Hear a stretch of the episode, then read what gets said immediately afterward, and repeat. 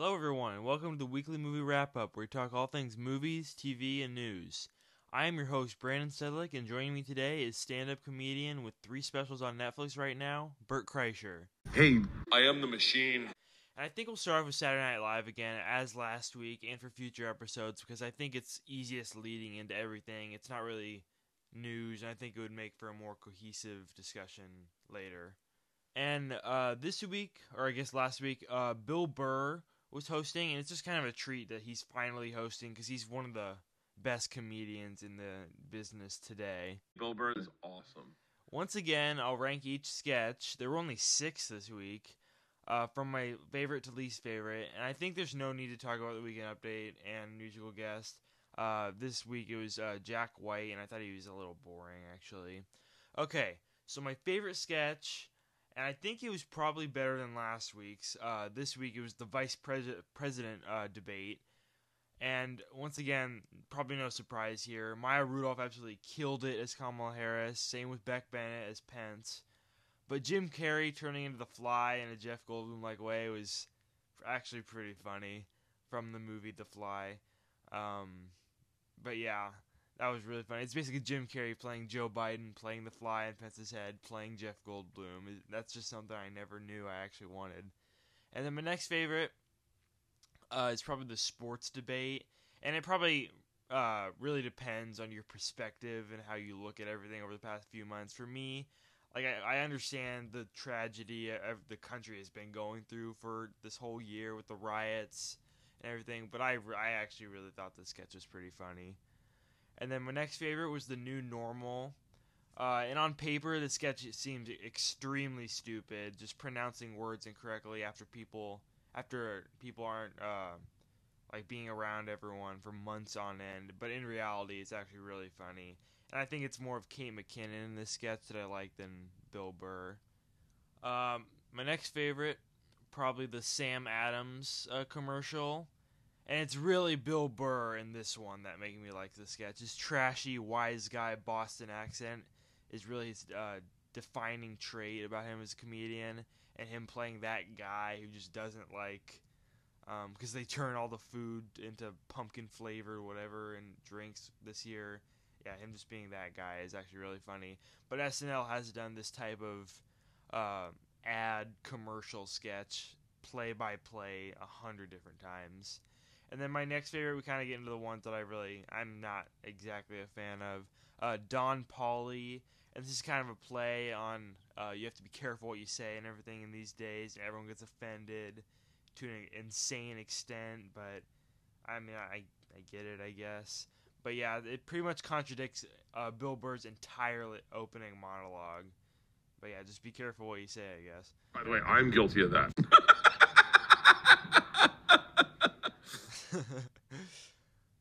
Okay, my least favorite one this week is the, I believe it was the second sketch they did, uh, Enough is Enough, that uh, ad, uh, or not ad, the pre-recorded sketch with Beck Bennett. This one was just awful. I know it was the, like, the spoof that they did on that incredibly hysterical and embarrassing Black Lives Matter, the black and white montage of all the white actors saying that they're sorry or whatever, or they know...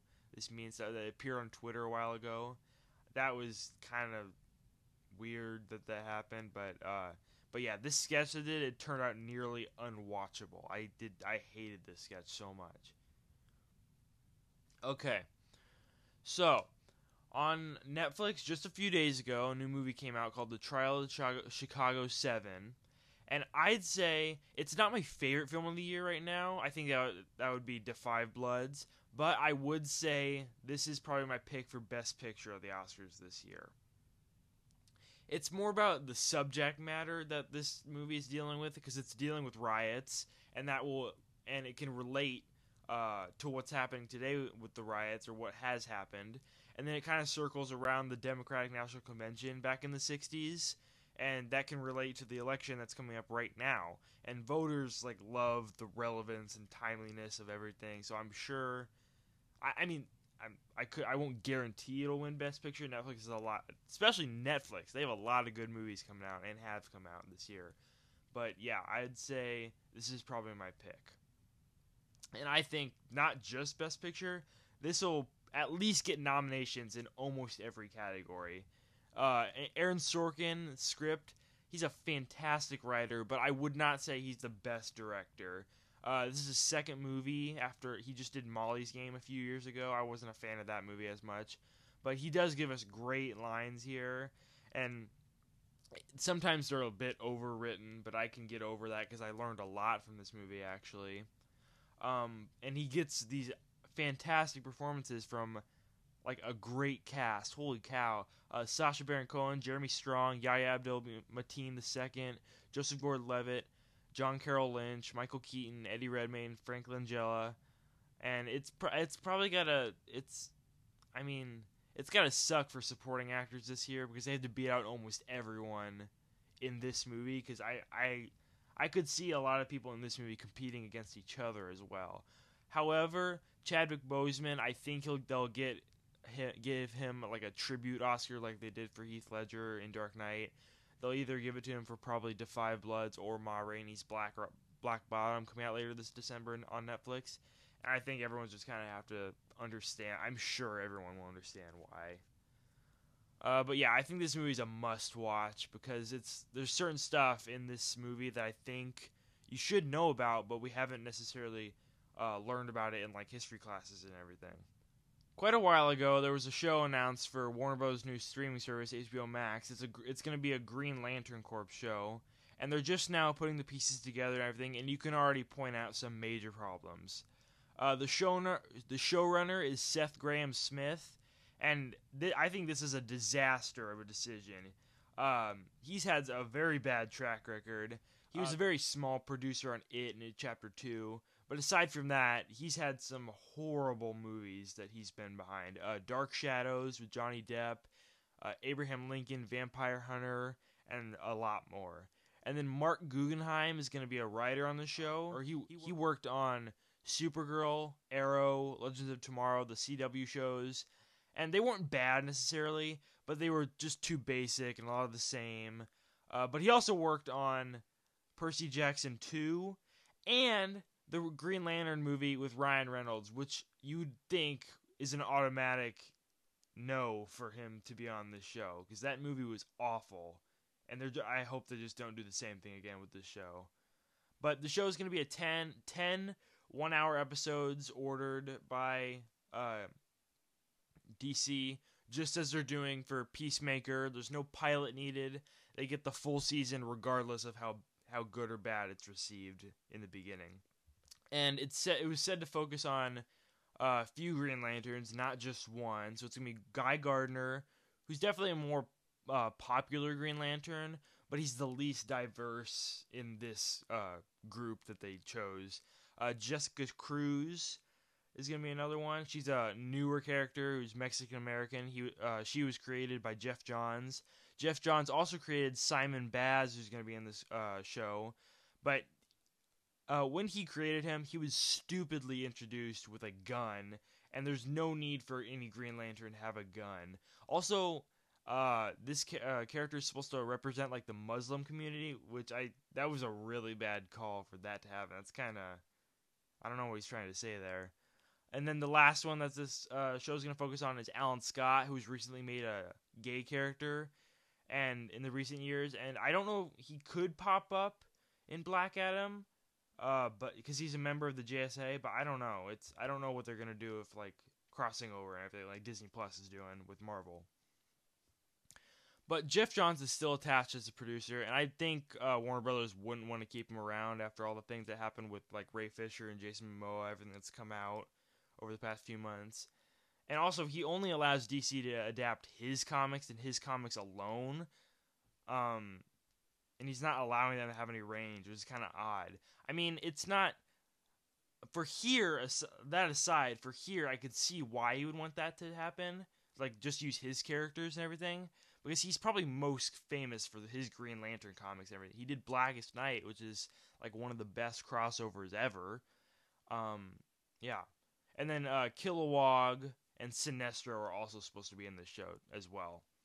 But I'm I'm kind of uh, confused. Are they saving like the quintessential Green Lanterns, like Hal Jordan, Jon Stewart, Kyle Rayner, Like, are they saving them for the movies? I I don't know, but like if if not, what's taking so long? I don't care if, if we have them in a movie or not. Just I'll take them through a T V show if that's what we're gonna get, because we have we haven't seen anything about Green Lantern live action in like ten years, and that was that movie with Ryan Reynolds wasn't good. So I don't know. Another show that's been talked about for quite a while now, the Obi-Wan Kenobi show over on Disney Plus, taking place in between Revenge of the Sith and A New Hope, uh, has just been confirmed by Ewan McGregor to start filming this March twenty twenty-one. And I would put the release date mid to late twenty twenty-two at best, because there's probably filming protocols they have to go through. And I'm just glad this idea exists, because for how many problems the prequels, even Revenge of the Sith, I know that's like a lot of your guys' favorite Star Wars movie, but it's definitely it's definitely the best of that trilogy. Um, but that's not exactly something to be surprised about, because there's plenty of issues based around that. And at the center, believe it or not, George Lucas's visions itself, the C G I, the writing, oh my god, it's so bad. Um, but yeah, Ewan McGregor was cast by Lucas himself, and he was definitely the... probably the best and most consistent part of that trilogy. But yeah, this was officially confirmed for a series uh, back uh, D twenty-three, twenty nineteen. And Deborah Chow, who directed episodes three and seven, like some of the better ones, of The Mandalorian Season one. She is going to serve as the head director and showrunner on this show. Also, uh, third season of Mandalorian is supposed to shoot by the end of this year, so we could probably expect that also next year. But this Kenobi show has been continuously delayed after infinite amount of script changes. Like, they can't keep doing this. They're like, oh, we have our script done, then it's like, oh, we don't like it very much. We have to rewrite it. They got the as long as the crew and behind the scenes everything has their crap in order, the schedule shouldn't be an issue. We can expect this within the few year, few coming years. And I would have probably rather seen this as a movie than Solo, and just put. have Solo be a streaming series, but I mean, I'll take what we got. We haven't seen Ewan McGregor's Obi-Wan in uh, fifteen years, so yeah, I, I think this is awesome. And just a few days ago, uh, it was announced that Coming to America sequel, Coming to America, has been bought uh, by Amazon for one hundred twenty-five million dollars. That's a lot of money. And Paramount kind of has lately, not just in this year, but um, they have a habit of just dumping their movies on streaming services without hesitation. But why is Jeff Bezos throwing out this much money for these movies when he already doesn't pay his employees accordingly? And most people don't even have Prime for the streaming service. They use it for the two-day free shipping. And this, this, these movies and everything is just kind of like a perk to throw in. So it's like it's just like an add-on. If, if people just want to watch it, it's there. So I don't... That's kind of a, that's a lot of money for, especially just a comedy. But yeah, this movie is still going to come out on December eighteenth. It's the same date as it was originally supposed to come out, so it didn't pull a soul and push it and streaming. Um, but yeah, uh, I read the plot synopsis. It says the sequel uh, is going to follow Akeem, Eddie Murphy, who's on his way to become the king of Zamunda, and then he discovers his long-lost son in Queens, New York, and sets out to find him so he can honor his father's dying wish to groom him as the crown prince. Arsenio Hall will reprise his role as Akeem's buddy Semi. Uh, Tracy Morgan and Wesley Snipes will also be joining. But it doesn't look like James Earl Jones is going to return either, and it said Eric LaSalle won't either, which is di- disappointing. And this is, the original, is one of the funniest movies I've actually seen. Um, but we haven't seen a trailer yet, and probably won't for a while, so we'll see how this works out. Another movie just recently got pushed to digital as well, oddly enough releasing on the same day as Coming to America, December eighteenth. Gerard Butler's disaster movie Greenland is going to come out on that day. And this movie has already came out and made money in some theaters internationally, but it's U S released. Um, it re- got removed from it one day, yeah, one day before it was supposed to come out. September twenty-fifth is the day it was supposed to come out. And I looked, September twenty-fourth, they said, oh, it's been taken off the release date. It was, that's really, really weird. Um, and it's not, I know it's not going to be the best movie ever, but visually I would have, it would have been fun to see this on the big screen. I kind of have a soft spot for disaster movies. I actually kind of liked uh, the twenty twelve movie with John Cusack. I know a lot of people hate that movie, and I could kind of understand why. But the Gerard Butler's movies, they, they'll either be fun or complete garbage. For every Olympus Has Fallen he makes, there's going to be like a Geostorm or something. But um, yeah, I kind of like the Has Fallen movies. And this film actually has the same director as the most recent one, Angel Has Fallen, which wasn't half bad. So I'll definitely watch this movie. But yeah, it's disappointing that I'm going to have to watch it on a T V screen instead of a big screen with all the noise and everything. Another movie that's been talked about quite a while recently, uh, George Miller's Furiosa origin story.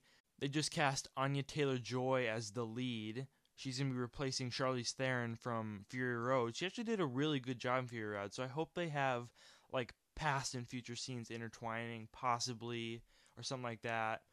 And I doubt Charlize Theron is happy at all as, about this news, because she doesn't really have any work, um, unless if they... Uh, bring in a new, uh, like a sequel for The Old Guard, which came out this earlier this year, which also wasn't half bad. But yeah, she she I hope she gets more work, because she's a really good actress. Um, but if George Miller wants to tell a fifteen uh a story fifteen years prior or something like that, you can't really do that with Charlize Theron. So I mean, like the actors are only there to serve the story, not the other way around. So yeah, it's just disappointing that she's not coming back. Um, Anya Taylor-Joy's been really good in just about everything I've seen, but I don't believe she's led a film besides uh, Emma, which came out earlier this year. I haven't seen that movie, so I don't. I couldn't tell you how she did. Um, and then Chris Hemsworth is also starring in this movie, who hasn't had any big wins outside the M C U with Thor. And then Yahya Abdul-Mateen the Second was also announced. Um, and he's had a lot of work lately, especially with Warner Brothers. He was Black Manta and Aquaman. Uh, Doctor Manhattan, Watchmen. He just won an Emmy for that, so yeah, I I like to see who his agent is and who they also work with.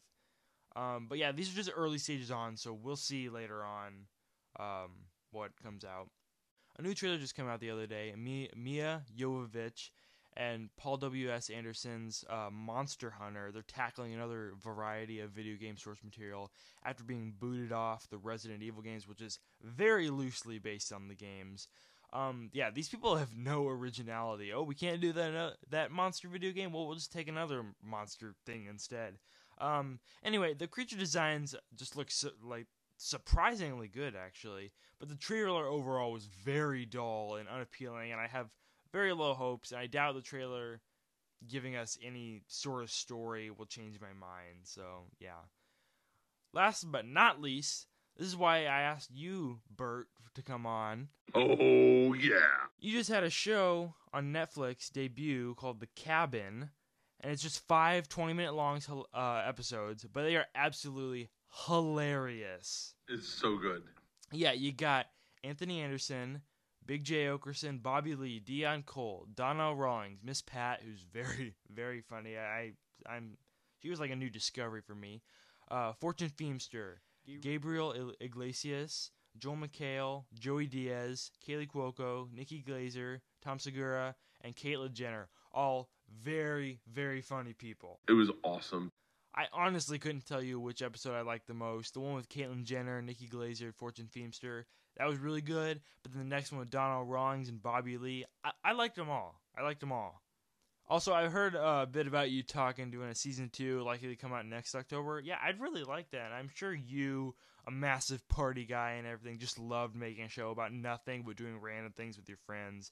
I'm sure you would love to do that again. one hundred percent.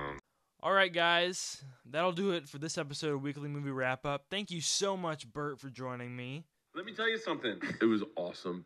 I've never had this much fun with my family. Go check out his show, The Cabin, on Netflix, as well as Your Mom's House and Two Bears, One Cave podcast on the Your Mom's House podcast YouTube channel. Trust me, you will not regret it. It's so funny. And thank you all for tuning in, and we will see you in the next one. Bye-bye.